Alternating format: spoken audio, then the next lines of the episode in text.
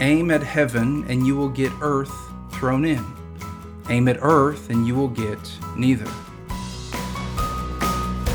Hello, you're listening to the Greek to Me podcast. We hope today's podcast helps you better understand and appreciate God's Word.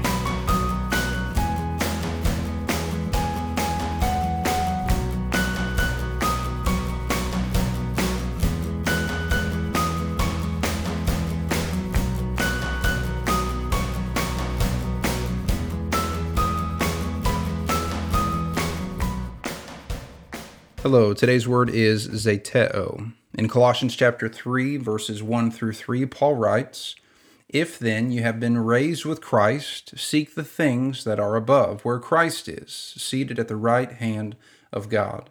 Set your minds on things that are above, not on things that are on earth, for you have died, and your life is hidden with Christ in God. The word I want to draw out here is the word seek, where he says, If you've been raised with Christ, seek the things that are above. That word zeteo means seek or search out or desire. Properly speaking, it is to seek by inquiring or investigating, getting to the bottom of something. Paul further describes this seeking with another verb in verse 2 set your mind on. It's one word in the Greek and it means what it says to focus on, to regard or consider or care about, and here treated as a synonym for our word seek.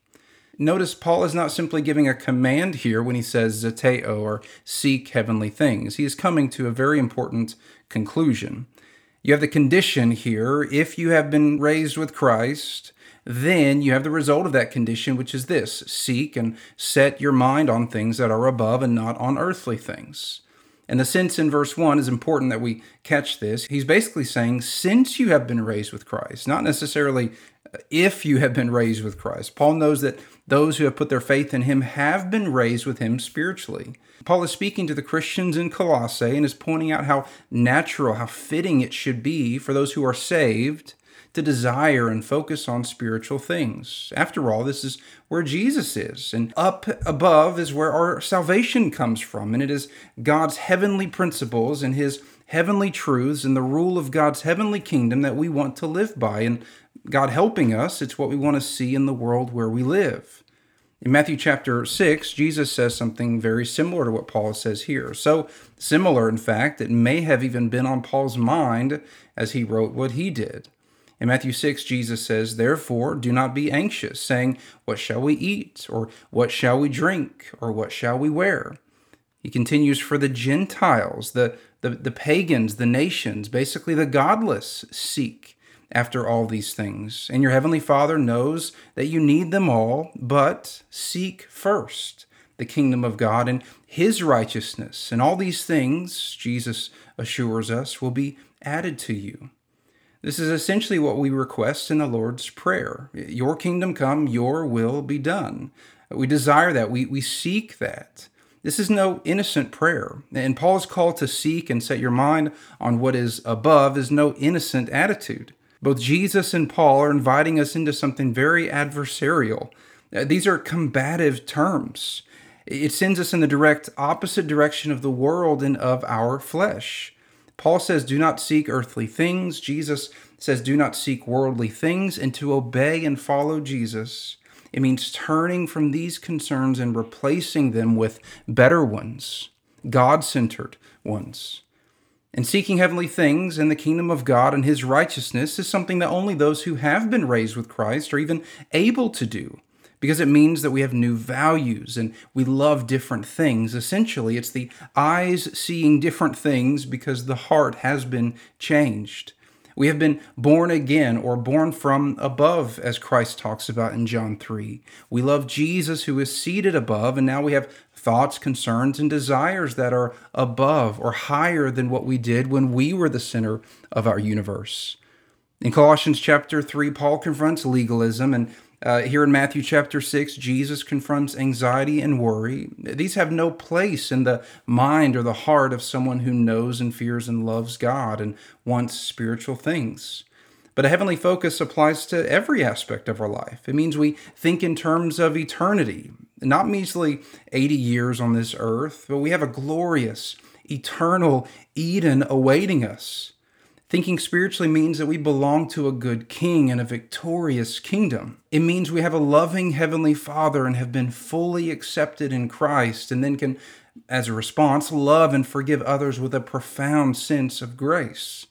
It means we are not alone and do not have to fend for or defend ourselves in this life, and that in Christ we are satisfied. And despite the constant barrage of temptations to love and to depend on the things of this world, if we are in Christ, being more and more satisfied by Him, we lack nothing. What is truly amazing about this charge to seek heavenly things is that it is only by doing so that we are actually able to enjoy earthly things the way they were designed, at least. Jesus, being the co creator of the world, according to Paul elsewhere in Colossians, is also the sustainer of all things, and he doesn't make bad things. This world in which we live is full of good and was originally given to us to be enjoyed. Don't forget that. It was our sin, and currently, in an ongoing sense, is our sin that corrupts God's good world and leads to selfishness, fear, and idolatry. Only in Christ and only with our focus on heaven can we truly enjoy the relationships and experiences we have here. Only with our focus on eternity can we truly appreciate the things we possess in this life. I love how C.S. Lewis puts it aim at heaven and you will get earth thrown in.